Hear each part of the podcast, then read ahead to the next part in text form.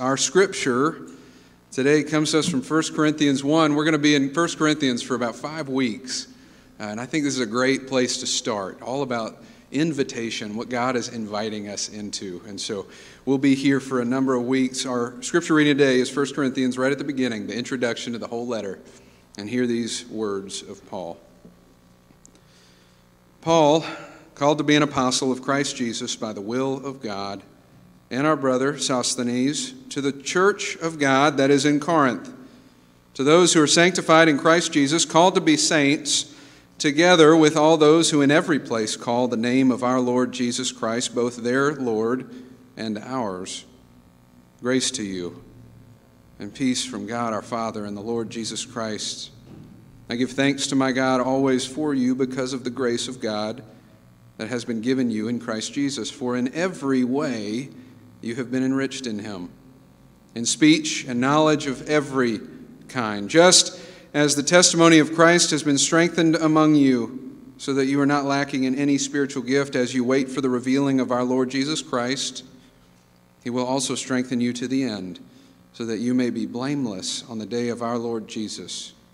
God is faithful. By him you were called into the fellowship of his Son, Jesus Christ our Lord. This is the word of God for us, the people of God. Thanks be to God. I forgot we weren't going to do robes today. so I guess I feel overdressed, but next week, next week, no robes. Um, friends, the church in Corinth was a church with problems. of course, all of the churches to which Paul writes had issues and conflicts. Without church fights, we wouldn't have a lot of the New Testament. Theologian and storyteller Donald Miller says of conflict if you have a beautiful story, it has to have conflict. And so, by that understanding, I'd say the church in Corinth has a beautiful story. Around 50 AD, Paul would spend 18 months in Corinth building relationships and setting up a church community. And the church was diverse economically, ethnically, religiously. You had lots of different kind of people in that church. Honestly, Corinth reminds me of a good Methodist church where you have a sprinkling of former Baptists, Presbyterians, Catholics, Lutherans, you name it. We're all here. of course, when you have this much diversity in a community, it breeds some conflict, some disagreement. And there was serious division, and people were beginning to silo themselves in this church into tribes based on lesser things in the church at Corinth. There were serious divisions in the church based on popularity.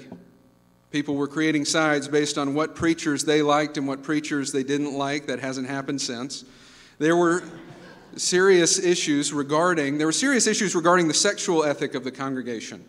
There were people sleeping around, some with the temple prostitutes, and there was even one situation where a particular member of the body was involved with his stepmother. And that sounds a little bit more like the movies, like The Graduate, than it does the New Testament. There were arguments about what to do when it came to eating meat that was sacrificed in the temples of the Roman gods. Is it okay? Can we eat it? Can we eat a New York strip that's been dedicated to Zeus? I don't, I don't know. There were problems in weekly worship too. Some were speaking in tongues and it was not benefiting the body. The Corinthian church saw itself as pretty high and mighty because they'd been given these wonderful gifts, but they weren't using them right. They were getting in their own way.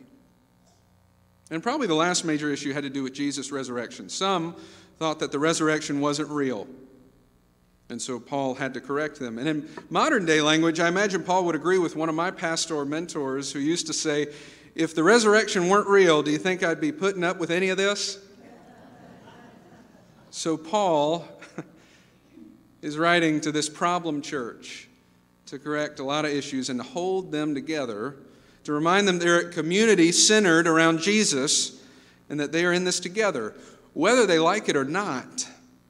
So, they've got to learn to work together. Edward Everett Hale said, Coming together is a beginning, keeping together is progress, working together, that's success. And our passage today is the introduction to this effort. Of course, Paul begins, like he always does, with his name and rank as well as his co worker. Paul, called by the will of God to be an apostle of Christ Jesus, and our brother, Sosthenes.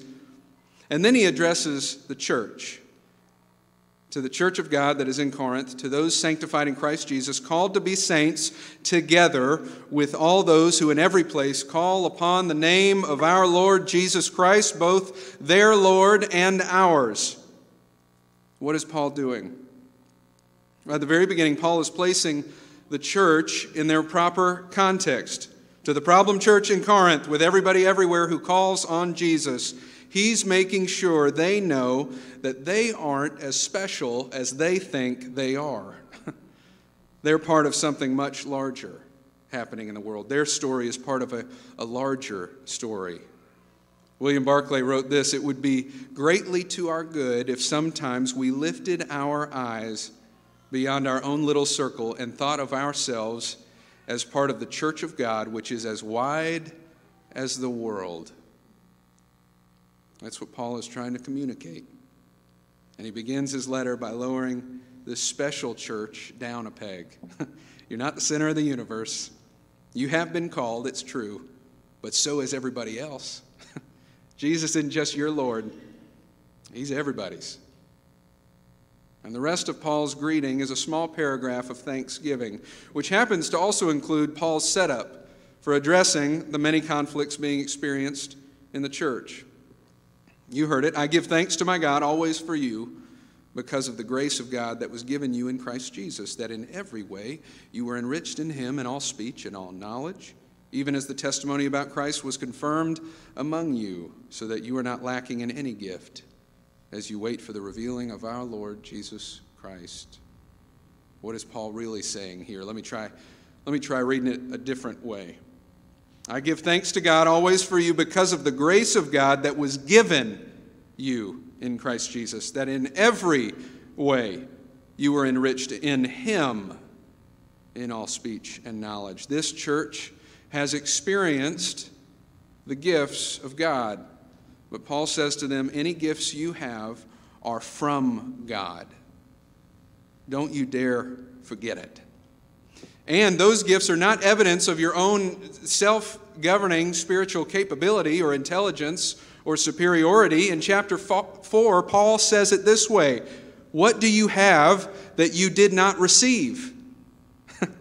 Professor of church history Alan Gregory describes it this way The Corinthians are what they have received, and they have received much. One saint in this church has always told me, I have been given so much, and why would I ever not give back? The church in Corinth has been given much. And Paul is working to grant this body of believers a little humility, a little perspective. I can't remember who said it, but I love it. The quote One of the great tragedies for any human being is going through life believing the only perspective that matters is my own. it reminds me of this past Christmas when nephews and nieces, all under the age of four, were opening their presents. One nephew asked for another present. His grandmother gave him one and he opened it, and this four year old said out loud, I don't want this gift. And his mother took him out of the room, and I think he came back later with a little bit of perspective. The church, the church in Corinth needs perspective. And Paul says, Indeed, the gifts you have are from God, but only worthy of bragging about when you brag that they're free, that they're from the Spirit. What you have, you received. And from there, Paul continues on about what the Corinthian church has received, so that you're not lacking in any gift as you wait for the revealing of our Lord Jesus Christ, who will sustain you to the end, guiltless in the day of our Lord Jesus Christ. Paul says, Great, you've got gifts, but don't forget that these come from God. They are not of you, they are of God. And also know this you haven't yet received that for which the church ultimately belongs the final coming of Jesus the Christ, when he will once and for all triumph over evil and darkness. You've got gifts, but you haven't received the ultimate yet. And that's when Paul concludes his opening statement God is faithful, and God called you into the fellowship of his Son, Jesus Christ our Lord. The word fellowship is a Greek term you've probably heard before koinonia. It means fellowship, it means community, it means partnership. You were called into this partnership with each other and with Jesus Christ. One pastor said it this way to participate in the church is to find oneself summoned to close and even sacrificial relationships with other, others in partnership with others, including those with whom one might ordinarily have nothing at all in common. This, this is Paul's ultimate thesis for the rest of the letter, a letter in which he deals with conflict and issues and disagreements and division head on. You were called into this community into this partnership with Jesus and with each other. You were never uncalled. God has not torn up the agreement. You have not been uninvited to this party. God called you into this community, into this partnership with Jesus Christ and each other, and He is still calling you to the same. Paul says, You have been called, you've been invited into this wonderful koinonia, this amazing partnership, and throughout the rest of the letter, he will acknowledge the hurt and the wounding that they have done to each other. I don't know if you've ever known that church hurt hurts a little bit different than any other kind of hurt. And he'll attempt to dress the wounds, to stop the bleeding, to remind them of what is important, and to reorder them back to Jesus. And what is the manner in which he seeks to heal these wounds? He reminds them that they come from God, their gifts come from God, that community is hard but that they have been called to partnership. And they have been called to invite others into that community, that partnership as well. Dr. Martin Luther King said that human progress never rolls in on the wheels of inevitability. It comes through the tireless efforts of men, of women willing to be co workers with God. Co workers with God. It's a partnership, and it's one which God invites us all into. oh, and by the way, I don't know if you noticed this, but before the majority of that, that correction, before the whole letter, before he attempts to right the wrongs, before Paul reminds the Corinthian church of their partnership together, of the fact that they have to learn to work together, before all that, Paul begins right in the middle of verse 3 Paul says to this problem church, I give thanks to God for you. Hmm. I love that. I do, that in the midst of sharing a harsh word, Paul still lets them know, even with all you got going on, even with this long letter that I've had to write to get on to you about things I think you should have already figured out, I'm still and always thankful for you. Paul can express thanks because he is confident that the church that is now torn by division will ultimately be the unified and holy community that God has called them to be. Paul can express thankfulness because he knows that this is not the end.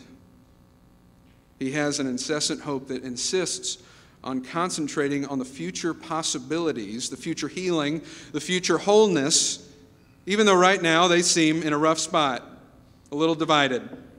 All signs pointing to, to a breakup, even though right now they're incredibly and unapologetically broken.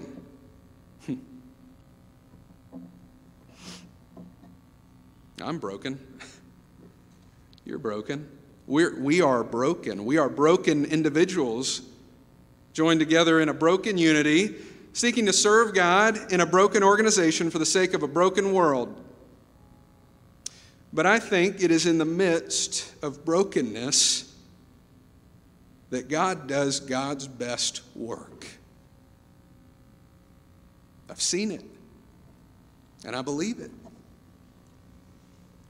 Vance Havner once said God uses broken things. It takes broken soil to produce a crop, broken clouds to give rain, broken grain to give bread, broken bread to give strength, and a broken body to pour out grace on all. And before he even writes the letter, Paul knows that this church is broken. But with that understanding and firm belief in the power of God in the midst of brokenness, Paul actively thanks God for this church because they still have something to offer. They still have a future ahead. They still have work to do, and they are still, every one of them, loved by God. John Prine says, You got gold inside of you. And in the Corinthian church, with everything it's got going on, all of its conflict and its division, its bickering, anger, arguments, grief, brokenness, Paul believes that there's still some gold. And Paul writes this church to tell him, I give thanks to you. I give thanks to God for you, for all of you, for the good and the bad, for the weakness and the strength, for the division and the unity. For God has indeed partnered us together, and this is part of it. We've been invited into this fellowship, into this body by God. We are co workers with God, and we have been called to invite others in, to invite others to see that unity around Christ can indeed bridge gaps we never thought possible. To invite others to see a future that we never thought could happen, and to share with the world what it is that God can do in the midst of brokenness. Dr. Bill Fleet was a pediatrician in Nashville for many years. He was a friend of our family. And he passed away recently. And at his, at his funeral, his children said that Dr. Bill was a fixer. I don't know if you know somebody like that. You just take anything to them and they'll fix it. He could move mountains, he could fix anything. And his daughter said, whenever we broke something, we never went to mom because we knew what she'd say. She'd just say, Wait till your father gets home. And he came home one night from a long day of caring for the world, and she, this daughter, in tears, presented her daddy with her brokenness in the form of a damaged doll. And she said, Daddy, can you please fix it? And he said, Sweetheart, of course I can fix it. In fact, he said, I can make it better than before it was broken. Dr. Bill reminds me of another father who sees us in all our brokenness and envisions a future where we will be put back together better than before we were broken. That's my story. That's your story, and I thank God for that. Let us pray.